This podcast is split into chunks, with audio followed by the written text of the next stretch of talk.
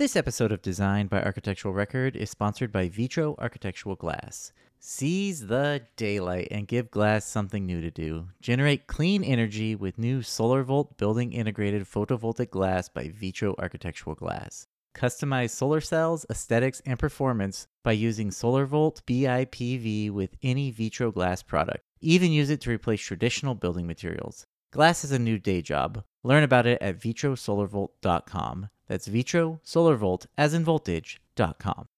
Also, this episode is sponsored by Benjamin Moore. Founded in Brooklyn in 1883, Benjamin Moore is a leading manufacturer of premium quality residential and commercial coatings and is North America's favorite paint and coatings brand.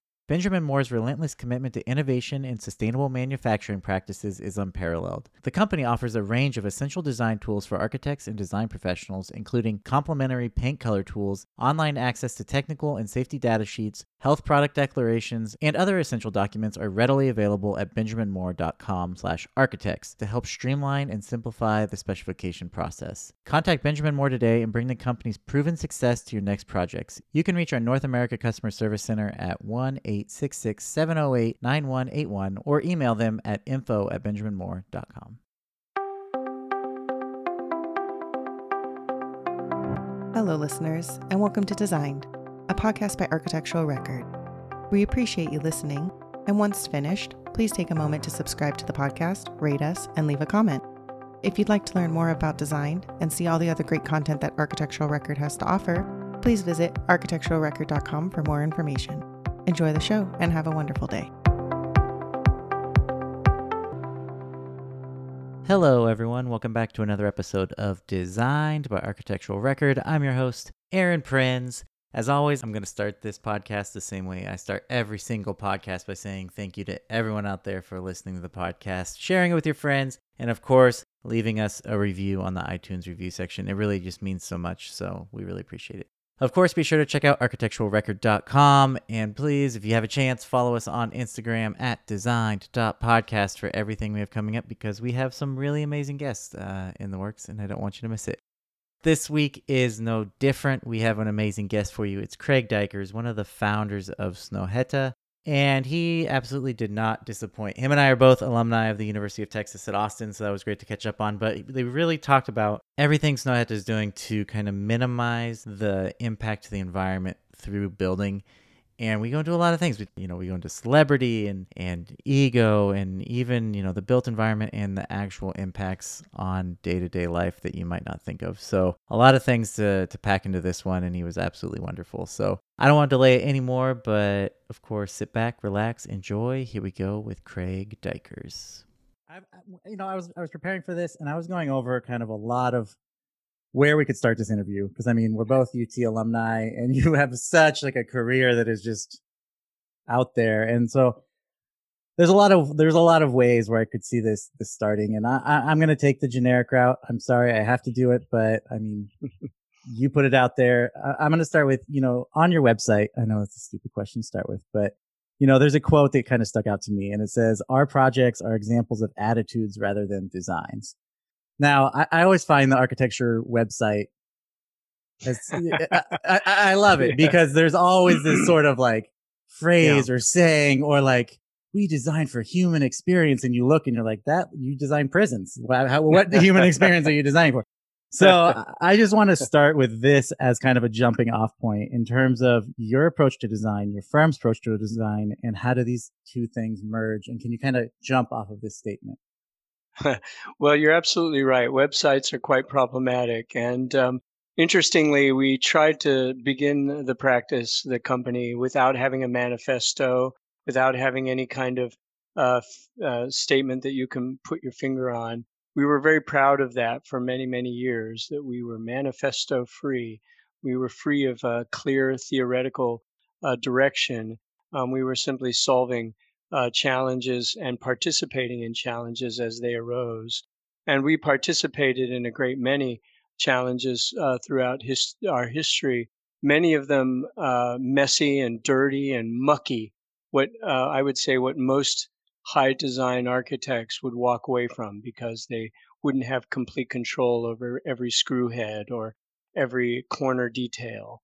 um, you know, interactions with cities that are complex and amoebic. Um, so I would say that's the first comment I have to what you have to say about websites and directionality. The second thing I would say is answering your question is there some kind of ethos that we have? And I would say that we uh, appreciate dialogue and building connections. Um, and open dialogue between a multitude of different characteristics of life. That means uh, different types of people, different types of places for different types of people to coexist within, uh, and how those places interact with the natural world that we exist within. So whether that means um, climate uh, issues or biodiversity issues, those those come into into context. They always have. So you know, we would consider an insect as much of a client as a human, and the dialogue and connection between those worlds is very important to us. And then finally, I would say that we try to, in terms of dialogue, open up a discussion of what's right and what's wrong, and and we'll steer around things that you can't see. So m- many architects focus, I believe, on things that you can see. So context is well, there's one of those buildings over there across the street, and there's this kind of tree right here, uh, and this is what we need to respond to. Uh, or climate, for example, sun coming in. But that's actually, although it's more common now, it used to be very rare that anybody even talked about wind and sun. But there are unseen aspects of space. What regulations or legislation has brought that space to be what it is? What types of people are able to use those spaces more comfortably? What is the sociology of the demographics of what it is we make? So all, all of those things are, are in, in, in my mind kind of swirling around in our discussions. Well, there's also, I think, your firm since the very beginning. There's a there's a definite, defined relationship between landscape and building. And now I know mm. you guys have signed on that this, you know, the you know the climate leadership coalition. You want to you want to put this foot forward in terms of sustainable design and climate change. The buildings take up they they're a massive carbon emitter. So sure. there's a certain point where it is to an extent counterproductive to your business model to do this. So why? No, I wouldn't say that. I would say the opposite. In the same way, not that, uh, necessarily uh, your business model in particular, but no, in, no, but in, in general, the, no, yes, no, the general ethos. I mean, it's the same thing with uh, with climate uh, sensitive energy production. Um, everyone was like, "Well, if we don't have coal and we don't have gas, the economy is going to tank." Right? And it's counterproductive to discuss alter, alternative energy sources. But now we see that those can be as much of an economic driver, and in fact are now already a greater economic driver, alternative energy sources, than the uh, fossil fuel sources that we've had in the past. So the economy did not sink. Architecture will not die because we are somehow trying to create uh, more sensitive designs that that uh, require less energy to make and to operate. That, by the way, that's only a part of the picture, but that's what you asked about. I would say that, in fact, it should propel the profession into greater understanding, more work, more interests, things that aren't just about making beautiful objects time after time and screaming about your fee. well, what specifically is Snøhetta doing to contribute to this? Oh, we have a number of actions uh, that we're involved with, and by the way, I won't say we're we're far from perfect. It's rare that anyone is perfect, and I know we have a great deal of more work to do. But we are working with various processes that uh, help us um, control and manage the embedded carbon footprint in our work. We help develop some of the world's most sophisticated carbon zero and zero emissions buildings on the planet, actually, and certainly in the far north regions where energy is quite important and we're creating comfortable uh, uh, Uh, uh, places for people to live and work. We're also, because we are landscape architects, and by the way, I'll say this, I can't say it enough times. I don't think we would be who we are without the landscape architecture component of our world. They, they drive a great deal of the architecture and they never get enough credit and never get enough exposure on podcasts and other things or magazine reviews, but they really are powerful and they have given us insight into the world of biodiversity and habitat which interestingly we've been talking about now for years. And then this morning I turned on NPR and there was a whole expose on habitat and biodiversity. And, And, uh, you know, what we've been saying, even before the pandemic, but certainly after, was that if buildings, new buildings, new development are pushing aside natural habitat for creatures, and industrialization that's necessary to create those buildings is pushing aside habitat for creatures, we're going to have a situation where those animals or insects or fish or other kinds of bacteria and, and, and things that exist around us will re- start to release stress into the world. And that's what COVID 19 was. It was a stress release from a bat that was losing its habitat, both forest and insect life in agricultural settings. And that virus that it shed, which it has all the time and it doesn't always shed it, shut down the world in three months. Totally shut down the world in three months. And that's actually more extreme even than climate change related to carbon abuse, which has to do with rising sea levels and, and uh, heat and, and cold challenges. We see the effects of, of climate change over decades, and it's hard for people to understand the effect of it. But you see the uh, uh effect of habitat and biodiversity abuse in three months across the entire world. It's astonishing. And I think we're only now starting to sense that. And, and part of our work at Snøhetta is to build that into our projects to get people to understand that, you know, you displace a lot when you make something and it's not just about energy footprint.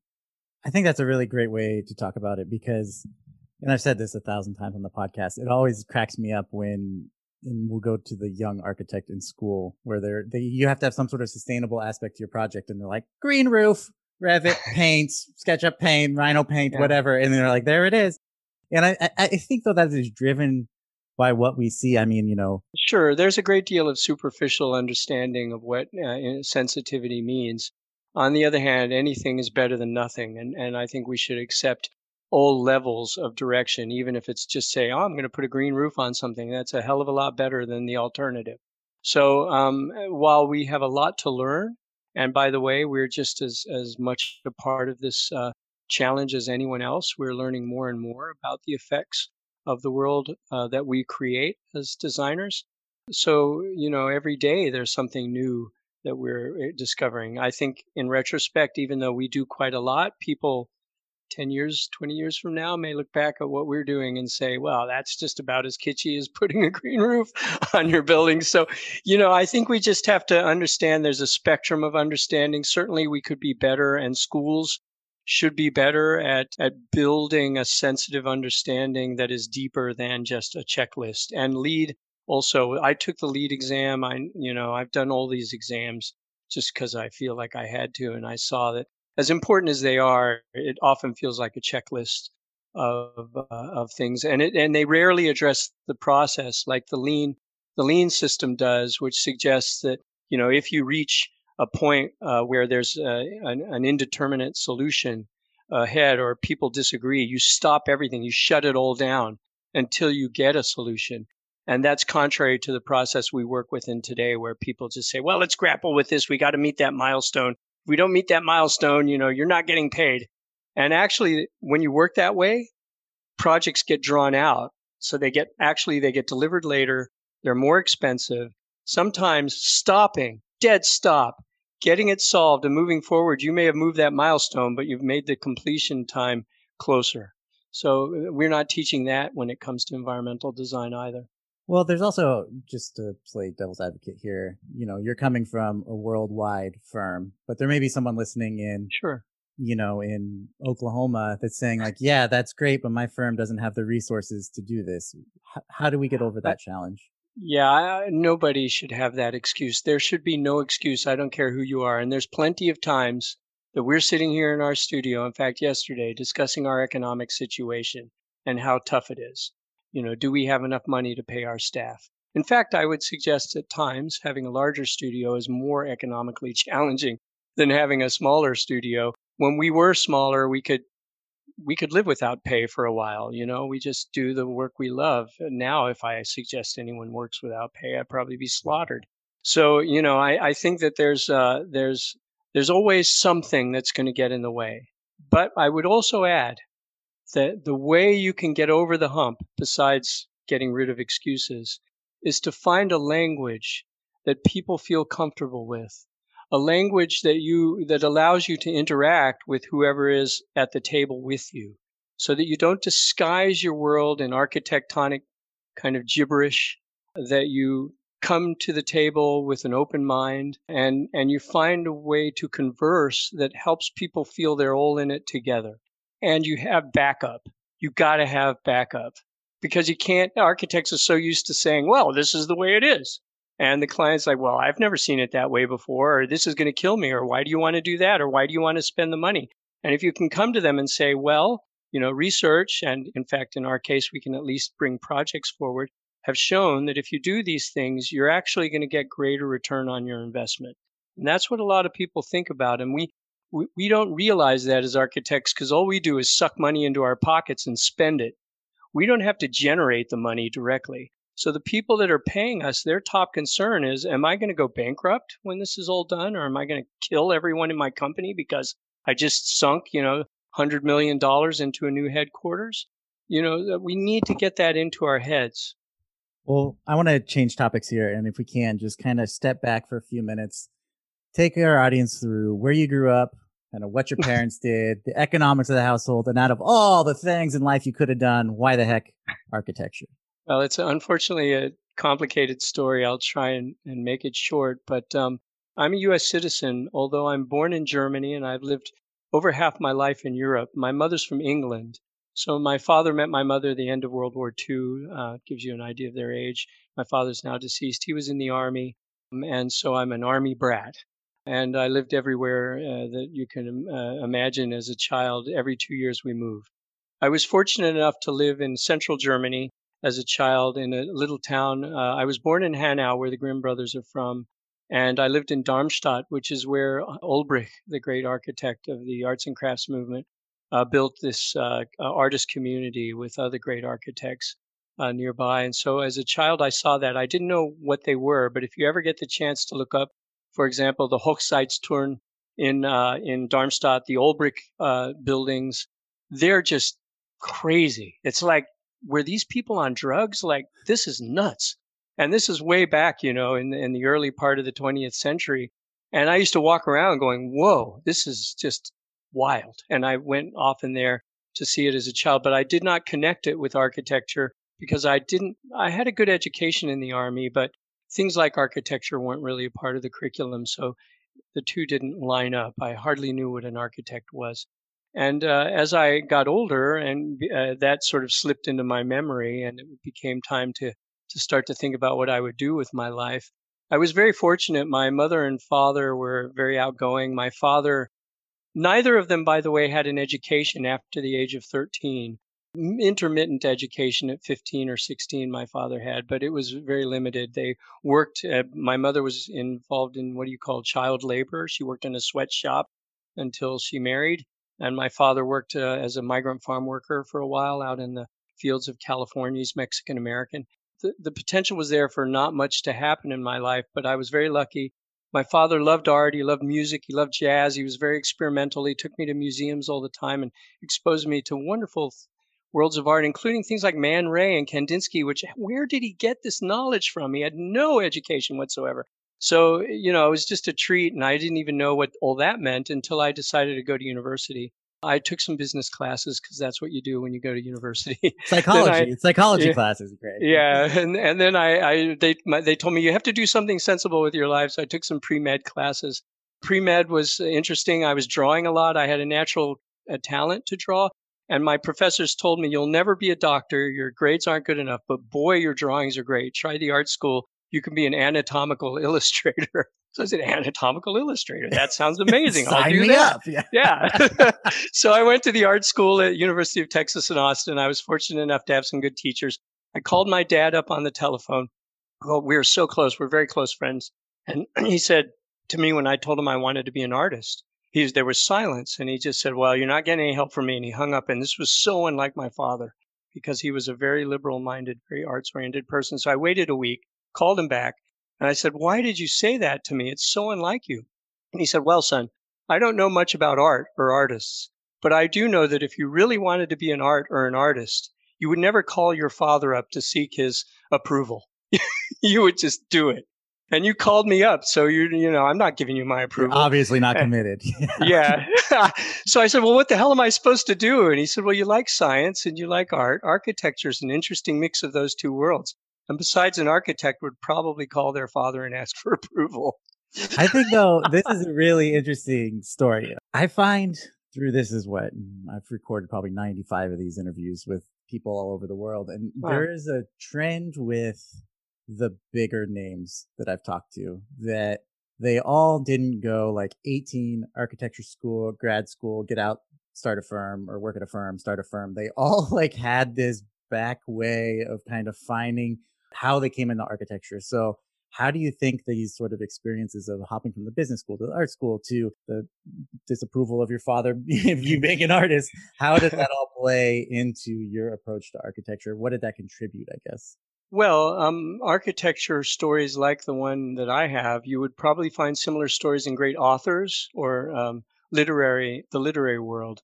And I, and I say that because the two are very, and musicians also. Um, not all musicians, but certainly authors, many of them you have to understand life before you can write about it. You know, I mean, uh, it just makes sense, right? And, uh, you know, a lot of authors have gone out, they've experienced life in different ways. Uh, of course, they may have been well educated in grammar and style, and that's important too. But they have experienced life through multiple perspectives, so they're able to write about it. Architecture is identical to that. Architecture is useless, completely useless, if it doesn't have a characteristic that connects it to the world around us. Then it becomes a monument, and it can't be called art because art has a different kind of, of gestation. Um, so architecture will never be art, just like art won't be architecture. They're maybe related, but they're not the same. And so if we make architecture that has no life in it, no connection to life, no understanding of the huge and rather diverse and complex world we live in, then it's just there for a few pretty pictures and then it's over. You know, it's it's like prom night. We should all, as architects, embed ourselves in life and find out why things occur in life. What makes society tick? What what what causes the problems that we often criticize?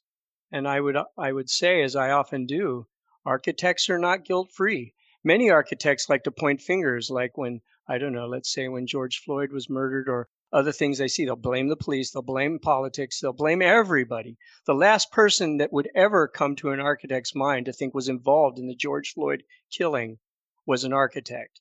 But think about it the shop, the street intersection, the buildings around where George Floyd was murdered, all of those things came from designers and architects. We created the stage within which these things occur.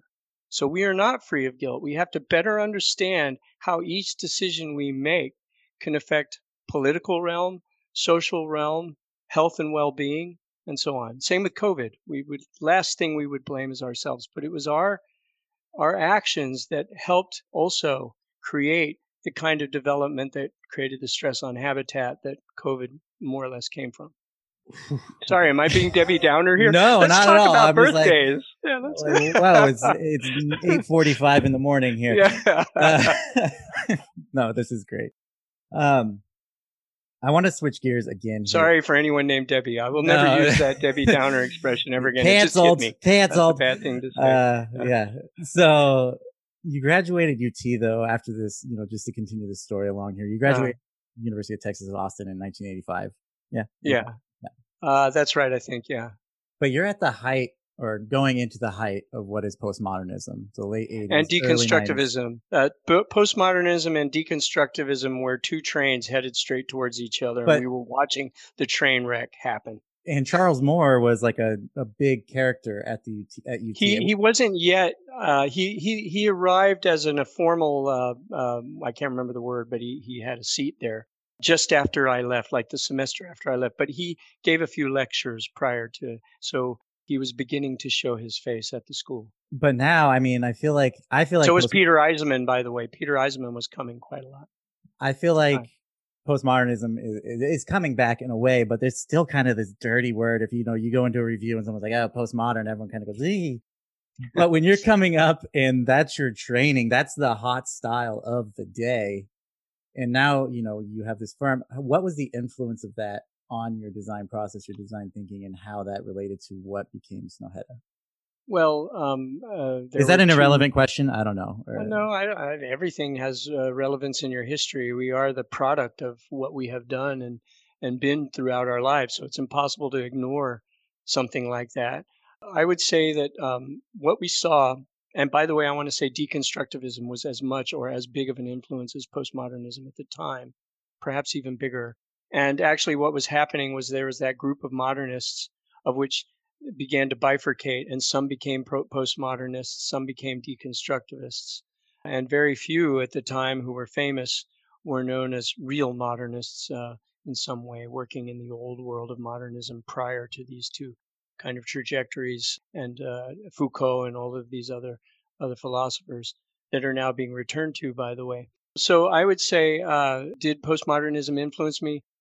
I didn't enjoy it. I felt uh, at the time that I should be asking myself different questions than how a certain area of Italy relates to where I live. Now, some of it does because at the time, you know, we were discussing climate also at the time, and Tuscany and central Italy have the same climatic conditions as Texas. So you can, as central Texas. So you can relate those two worlds perfectly. But stylistically, why were we why were we romanticizing the Romans so much? You know, even though I love uh, ancient and, and classical architecture from Greece and Rome, but it, it, seemed awkward to me. It seemed like an affectation. So um, I was pushing hard in my mind to figure out a way out of that. Um, the plasticity of history also was intriguing, but kind of bothersome. At the same time, deconstructivists were coming along, and they were pushing this notion that and I'm going to paraphrase here. You could talk about this for a long time, and academics would throw tomatoes at me for paraphrasing. But um, essentially, there was a, an idea that down in something were small quarks of, of information, small bits of information that were the um, were the reason why things exist. That the smaller you got, the smaller you understood, the more you deconstructed something, the truth would appear. And that also bothered me because I noticed that the world uh, had various a spectrum of, of ways of understanding things and potentially the biggest thing the biggest possible thing could could provide value or tell you a truth and the, ancient uh, uh, uh analog here is from china the great folk tale where there's nine blind people trying to figure out what an elephant is. I can't remember the number. It's i just threw out the number nine. But each one is like one's holding the foot and thinks it's a tree. One's holding the nose and thinks it's a, a soft rope. You know, one's got its hand on the butt and thinks it's an immovable mountain, you know, and nobody knows that it's an elephant because they just can't see enough of it. That's sort of where my head was at. What if I stood back and, you know, tried to understand it from different perspectives? I would eventually understand it was an elephant. Deconstructivism were the were the people holding each piece. Um, I don't think they that means they have no value. It's just it was a different approach than I thought needed to be underscored. So as I approached approached my career, I was I was looking uh, in a somewhat critical way uh, at all these approaches and trying to find my own place, which is sometimes embarrassing and un- uncomfortable. I used to joke, oh, people would say, well, you know, what kind of architecture you to do? And I'd say, oh, I'm a neo-standard architect. you know, what's neo-standard? Well, it's just, you know, ordinary stuff that's kind of new.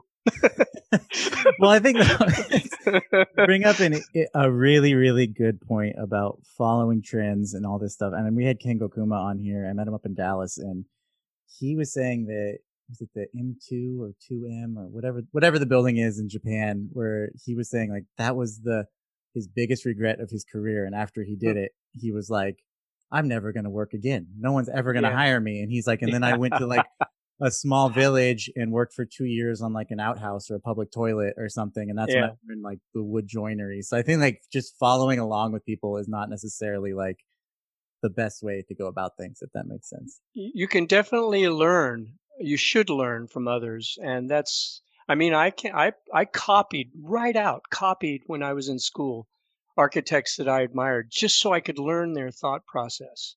And I, I was open about it. Like, I know I'm copying this architect, but I need to learn why they're doing things. So I would try to make a design based on their thinking. But that didn't mean that that was the rest of my life. I was going to copy this particular architect.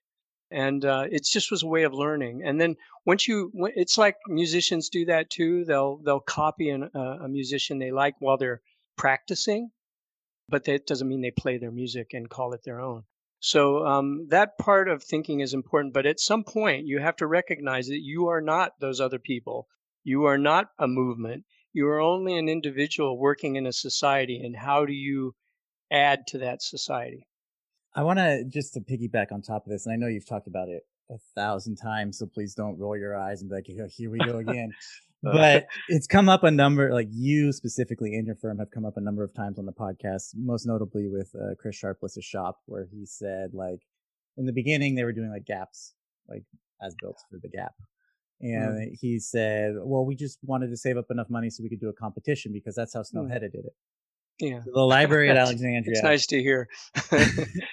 and now you guys, I don't know, it's kind of funny how the world, you know what I mean, all works. But uh, the Library of Alexandria, and I don't want to go into like the design process and all of that, but what I find really interesting about this story, and I, I'm sorry if you've told it a thousand times, I hope you haven't, but you're like 28 years old, right? Living in yeah. Los Angeles. Yeah. Who are you? To enter this oh. competition. And I say this with all respect. I'm just saying. No, no, sure. But you're 28 years old. Who are you to be like, I'm going to enter this competition for, was it 80,000 square meters? Like, yeah. Are you out of your mind? And then yeah. second of all, I, this is a, this is going to be like a 12 part question. So, uh, I better write this down. yeah. Yeah. So like, are you out of your mind? And there's like 550 people that enter it and you get that call or page or what, whatever ha- is happening in the 80s, you know, however you guys communicated. I was too. I don't know. But like you get that call. Telephone. What is going through your mind? Did you hang up the phone and just like, you know, yeah. what is that experience like? Well, who was I at the time? I was just a, a, a kind of a kid, a punk, uh, like most of us are at that age, you know, just messing around, trying to find interesting things to do. I worked very hard in my in my uh, world to try and see opportunities. Uh, you know, the Alexandria Library opportunity just didn't just roll through the door. I had you had to search for it, looked in journals, talked to friends. In the end, it was friends and friends. We all were talking about the same thing at the same time, and we decided to do it together. But had I not been inquisitive, or had they not been inquisitive, it would have not uh, been apparent to us. So if you want to do something with your life, don't just sit there on your on your duff and wait for the door to open because it won't. it just simply won't. You have to go out and open a hundred doors and keep looking.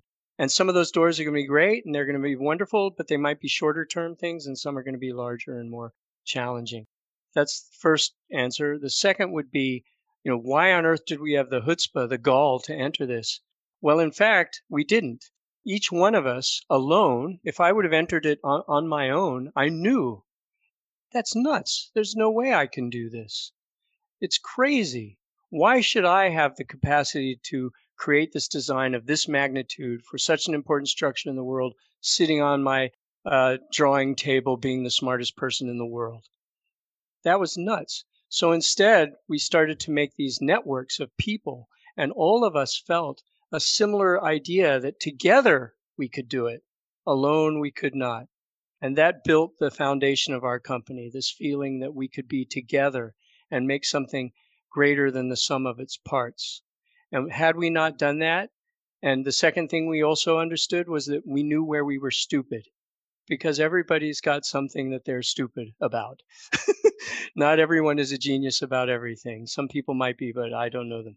Anyway, there were areas that we knew we didn't understand. So we, we felt how to manage that. And certainly after we won, we formalized understanding where, where our ignorance was so that we could get help from other people that knew more than we did.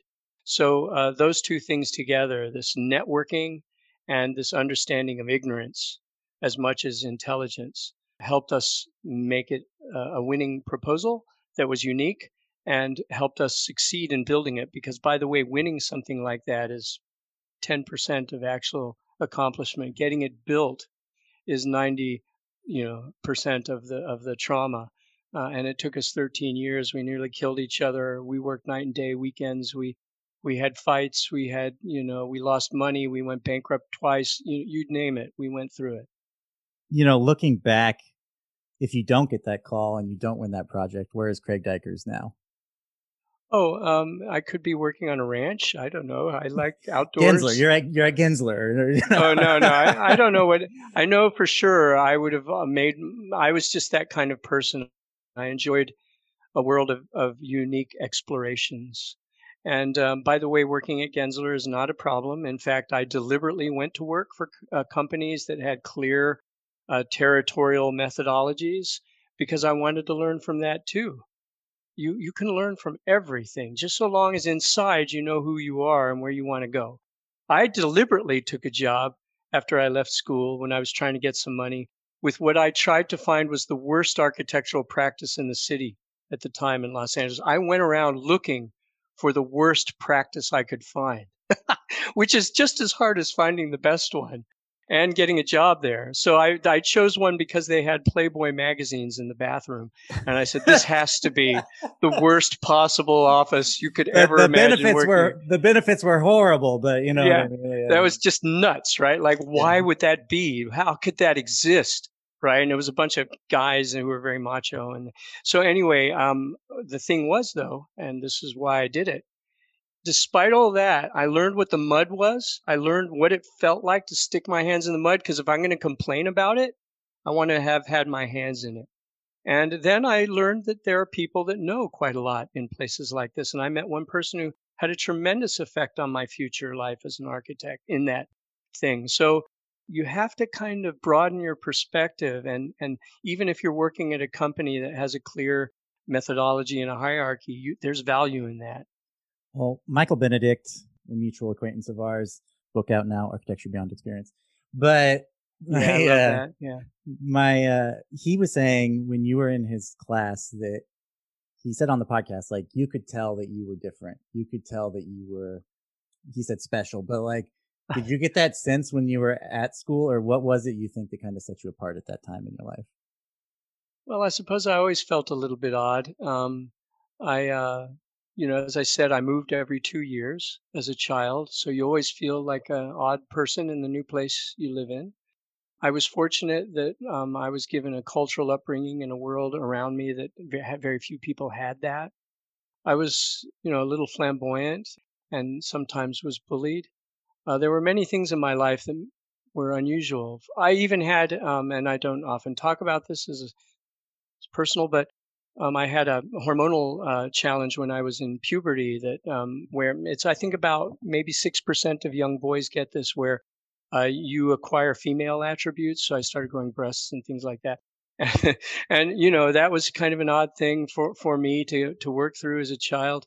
Uh, as a result, later in life, I think I've had a lot of trans friends all my life. I kind of always appreciated that and had we we always have fun. But you know, there's always been something that sort of made me think I was in a in an unusual spot. And when I went into architecture school, I was lucky that my first few classes, which included Larry Speck, really were Larry. Larry's a yeah, guy. and his his history and theory class was you know I I have a book right here outside that I got from his class that I still look at. That's really the best. I think in seven years of school, his theory class is probably the best yeah. class I've ever taken. Sorry. Yeah. And then fortunately, I then met Michael Benedikt, who also wrote this amazing book at the time that he was writing. And he just had, I mean, the thing about Michael Benedikt that was wonderful for me was that it wasn't just about architecture, it was about him as a human being. He helped me understand that architecture is about humanity and about you as a person and about him as a person. And so I learned to like architecture both through the field, the profession, and through the individual qualities that people possess. And I can't say how important that has been in my career, um, as I think I, I still feel that way today. So I, I would say uh, Michael had a tremendous influence. I think I was you weren't supposed to, but I think I took his class twice, and uh, and I helped him out in his studio, and and uh, you know I was I was very fortunate to be seeing what he was up to. And then he introduced me to Coy Howard and uh, Stanley Saitowitz, and both of those people opened my eye because I have to say, in third year architecture school, I was ready to snuff it. I thought this was the worst profession you could ever possibly get involved in. And then I started to listen to Michael, and then I saw Coy Howard's work, and I thought, oh, this is what it's about. And then some of Larry's books started to ma- have meaning to me. Larry Speck's books that he told us to read, and so I, I stayed in. I think just as an aside, Michael Benedikt for an Architecture Reality oh. is one of my yeah. It's I one have that just books. right out. Yeah, I have two copies, and one of them's well, really beat up. I was in his class, and I looked it up, and it was like ninety dollars, and I was like, Michael, the book is only fifty five pages. What are you yeah. doing? And so I found a copy on Amazon for like seventeen dollars yeah. or something, and then I took it in, and I was like, Hey, Michael, would you mind signing this for me? You know what I mean? Yeah. And, he, and I was like, Keep it a day, like. He goes, No, no, no, no. I got this right now. I got this right now. Yeah. Opens the book, signs it, and I get it back all excited, and I open it up, and it says to architecture, Michael. And I was like, oh, That's funny. That's very funny. But you uh, know, school is great because it opens your minds to so many people. And there were others that were still important to me to this day. A, a fellow student named Gilles, another one named Pat Butler. Um, I met, uh, you know, Roxanne Williamson, the t- history teacher. Was I still have her history papers that I read from time to time. So you know, uh, school is extremely important in one's career. Getting back to the profession in the larger built environment now. You're a leading firm in the world. You, we talked about trends earlier, but stuff comes and goes. What do you think the world needs to see more of in terms of architecture? And is there something that maybe the world has seen enough of and needs to kind of move on from? Well, gosh, I, I, am I'm, I'm not sure. Uh, this is an interesting question. We've certainly seen too much focus on product and object while I think that's very important, people often say, yeah, but it's just about making beautiful things. I'm sorry, beautiful beauty is important. So we have to be able to understand what makes beautiful things or intriguing objects or how we can um, produce a, a, a, composition that connects uh, to people. So that's important. Even theory is important, which I'm not a theorist in the academic sense. So I do see theory as moving the profession, but I also don't see it as the primary force. It's a force that supports the profession. But those two things, uh, as much value as they have, still are about introspective needs. So theory is often about architects thinking through their own mind, men- mental connection to the world of the profession or the world around them. And, and object beauty, digital clay, all of that stuff is about impressing people with your skill and capacity in many cases. Um, what we're missing, I suppose, is the fact that there's the unseen that needs to be discussed, um, the effects and consequences of what we make. So, making an object that may appear beautiful but has displaced habitat, that needs to be a part of our discussion. Or uh, creating a, an object that is powerful and impressive but alienates certain ethnic or racial groups that needs to be discussed. Learning about history as a basis for the work that we create in the West that comes from the West needs to be discussed. We need to learn more from uh, the worlds of architecture that also can influence ourselves and our work that are not European based. So right now I'm working on, I'm very fortunate, you know, we started in Alexandria, which is, you know, it's an Arabic, African, and ancient and classical Hellenistic and Egyptian project. So already that started to bubble in my head. But now, like I'm wor- working with a small project in Zimbabwe. And, you know, when I was in school, I learned about the Great Zimbabwe, the amazing fortress palace that's built there. And it's incredible. And I'm starting to learn about the attributes of how these great works of architecture were made and see if they have value in the West. All of those things I think need to be more about what we discuss rather than simply saying, you've got to save the world, save it now, or gee, isn't this gorgeous? Boy, this is gorgeous. This is just the most, and look how perfect it looks in the picture. well, I always think though, there is this stupid thing about like, architects have this notion that they can solve any problem that's ever happened in the entire world, yeah. which is just not true. Yeah. So we kind of have to pick our battles to some extent, right? Yeah, you know, you're right about that. We're, uh, as my father used to always tell me, uh, what is it? Jack of all trades, king of none. Mm-hmm. Uh, so, you know, we, we're trained to think in broad perspective, which is positive, but it also gives us the alien feeling that we are the masters of, of, of the universe And we deal with a lot of money and we deal with people's lives. So we're a lot like doctors. And you'll find sometimes doctors have that same quality. You know, throughout, you know, history, there have always been these sort of names in architecture. When you were growing up, it's probably Rem. Um, and before that, no, Corb. And no, who was, who was, who was the person? Rem only began to be on the horizon when I was in school. So um, Delirious New York came out, and I bought the first copy, and I was interested in it. But most of my uh, most of my uh, the people I w- were impressed by were mostly deceased. Um, the world of the heroic architect had not yet arrived uh, for, for, contemporary architecture. I mean, Frank Gehry was out and about, uh, so he was he was quite popular at the time. And then people like Charles Moore and and Peter Eisenman. And as much as I found them all interesting, they weren't inspiring me like some of the uh, deceased architects. Although there were a few ones that were alive. Sverre Fehn, before I had any connection to Norway, was very important to me. But I was in, impressed by, uh, I don't know, Dom, uh, Dom Hans van der Laan out of Vaals, Friedrich Schwarz, uh, no, sorry, Rudolf Schwarz out of Aachen, who was really interesting. Olbrich, because I, I saw him as a child, and a great many expressionists that are uh, that are still an influence me to me today. I would say Bruno Taut, those were expressionists that meant something to me. I was really, really heavily engrossed by people of the between the wars era in, in Europe and certainly in Northern Europe.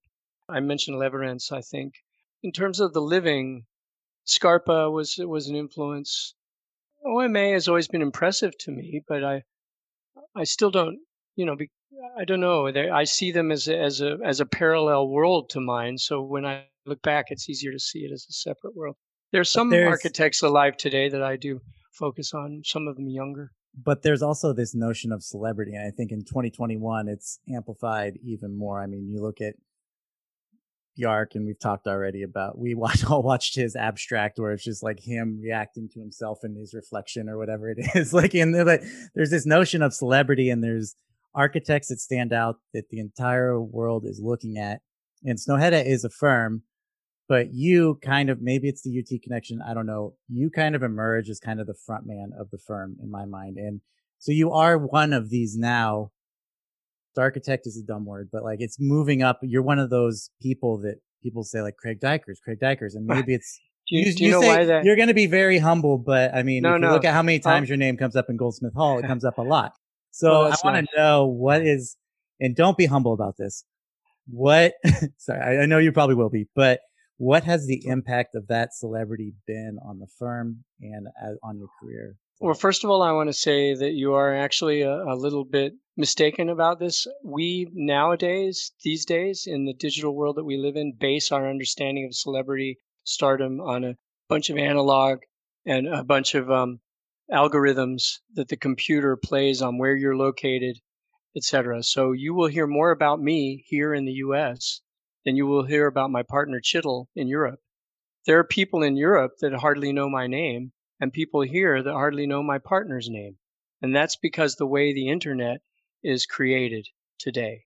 So you, you definitely can't rely on, on fame because it shows up a lot on the internet. Uh, on the other hand, uh, another thing is I'm in this context. I'm in the, in America, so so uh, I tend to have more connection to people here, and therefore my name bubbles to the surface. There are other people in the studio, including my partner and even Elaine here, who people sometimes don't know exist, but she has a tremendous effect on others, and people know and, and respect her. So, and that's just to mention a few. So I would say that first. The second thing is I accept it. I am so happy, even though You'd be surprised how many people don't know who we are, which is kind of surprising when everyone says to me, "You're so famous." And I know of people um, in the profession even that, and that maybe it's because we have this weird name and they don't know how to pronounce it and they don't know why isn't there a Snøhetta person that I can say that's the one, and all of that gets mixed up into the madness. On the other hand, I would say that some of my most proud moments in, in my career have been when I walked into a hotel, a random hotel somewhere, with a young man or young person behind the counter who's checking me in and he sees my name and he says, Are you that Craig Dykers? And I say, Well, it depends. you know, am I on a, some kind of wanted list? He says, Well, I've, I, I'm not an architect. I don't go to university, but I love architecture. And I go out and I find things and I found the work of your studio and it's really inspired me.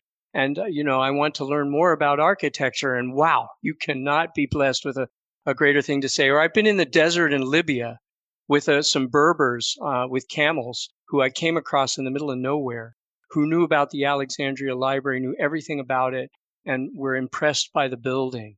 You know, th- that's the kind of fame I think that is is powerful. Uh, just because you you know make a lot of money or you sell a lot of products or you're in a lot of magazines isn't necessarily that valuable to me. Maybe you just addressed it, but what's your proudest moment in architecture? Oh, I, am afraid I probably did just address it. Um, meeting people who have a new perspective uh, on life, on the places they live in, and the world that they create through their understanding of architecture, especially if, of course, if it's things that we have made, then that's even more meaningful. But it's not always. It's just other works of architecture that have influenced them in their life. So that always uh, helps me and allows me to feel proud of what we do at our studio. What's the biggest setback you've had in your career, and how have you used it to kind of motivate yourself to get you mm. get to where you are today? Well, it's not just my career. I should say it's probably my life. I've worked all my life with an interest of political um, change. I was out marching. I lived in Washington D.C. My father was stationed in Walter Reed in the early '70s, and I was out marching with my brother when I was just a kid on the mall, the West Mall, for the Viet, you know, to end the Vietnam War. And looking uh, and marching against racial injustice in the military uh, during the Vietnam War. You know, I've always been working for all of these things all my life. And as I mentioned earlier, I have had connections with a wide range of people. I've been involved with creating groups and, and working forward to try and deal with the world around me uh, that um, goes beyond architecture. And over the last year, there were a lot of people that spewed a lot of hatred towards me that was really difficult uh, for me. Now, of course, I you always learn from things, even when when, when they're mean and nasty, and I learned a, a few things. But um, I would say that was a tremendous setback when people don't aren't able to see who you really are and what your work really is about. That's the exact opposite of the first question, where they really connect or really learn desire. Uh, when when it when it builds hatred, that is just a terrible setback. What's your favorite building? Oh, Oh gosh. Um, Is it the Alexandria know, I, Library? Oh, of our projects? no, no, I'm kidding. I, no, no, the whole world. I was thinking the world, but I thought it would be funny if you said. Well, I always like. Uh, no, I always like. Yeah, again, I look back in time, so I I really enjoy uh, you know Casa Grande and the great uh, First Nations uh, um, uh, and American Indian tri- tribal constructions uh, of the great era of civilization here in in North America. These beautiful cave dwellings that you find in the Southwest. My father's from New Mexico, so probably that gives me a, a connection to that that's greater maybe than others have. But they were brilliant constructions, beautifully integrated into the landscape, made intelligently with respect to the environment, um, and actually well engineered, and that they still exist today in harsh environments uh, after all this time. So those great uh, dwellings of the um, early American First Nations people are intriguing to me. I, I love a lot of the simpler work of people like Lewerentz. I still look at, at his work and it inspires me. Hans van der Laan, also the, the project involves for the monastery. And uh, there's a lot of expressionist architecture that I that I look back at still.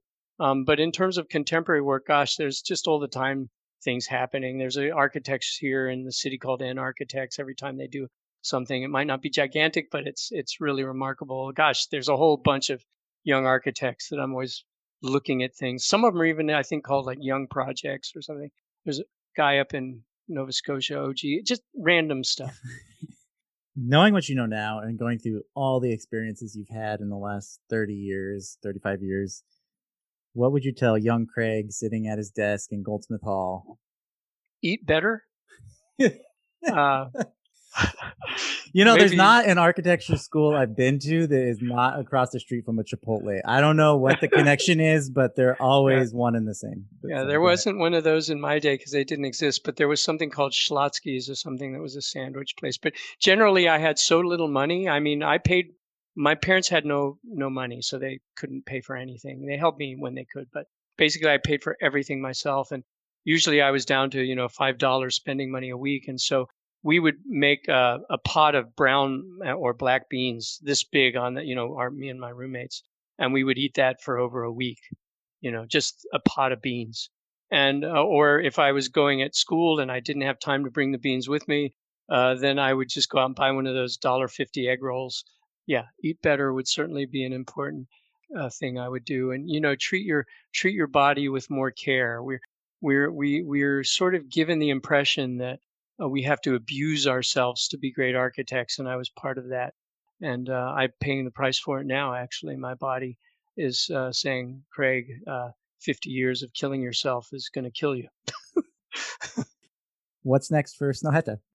Oh well, I, I'm I'm hopeful that we we will create even broader range of understandings of design. We will build our our world of uh, of biodiversity and habitat understanding, of course, and continue to push forward in in uh, in understanding the abuse of natural resources. I actually call it climate abuse rather than climate change because the truth is it's all about abusing uh, the climate. It's not about changing it. it's about how much we abuse it uh, on different levels. Uh, so that I hope will grow. I hope we will be able to find ways to have younger people in the studio grow uh, and uh, be able to participate in how the direction of the future will will will succeed and change uh, as as us older ones are more and more out of touch. So um, I would say all of those things are important to us. Um, personally, I, I, I, like all the little projects that I'm working on right now. I mentioned the mine in Zimbabwe. I'm working on a little project with Ghetto Gastro up in the Bronx for a community center and a, and a, and a, and a kitchen type art development. Um, uh, I'm working with an uh, with a project in Rio de Janeiro in the uh, favelas, uh, which is really fascinating. All of those to me are something that I enjoy, and maybe I hope to we can do more of in the future. Well, Craig Dykers, this has been absolutely amazing. I've heard about you for years, and so I'm so glad I got to actually talk with you. Um, I thought this was really interesting. I think our listeners will find it interesting too. So thanks a lot, man. Appreciate it. All right. Good fortune in, in everything. And, and I'm glad you had the time to talk with us. Enjoy, everybody. Thank you for listening to an episode of Designed, a podcast by Architectural Record. If you enjoyed this episode, we would appreciate you taking a moment to subscribe to the podcast, give us a rating, and leave us a comment. Have a wonderful day.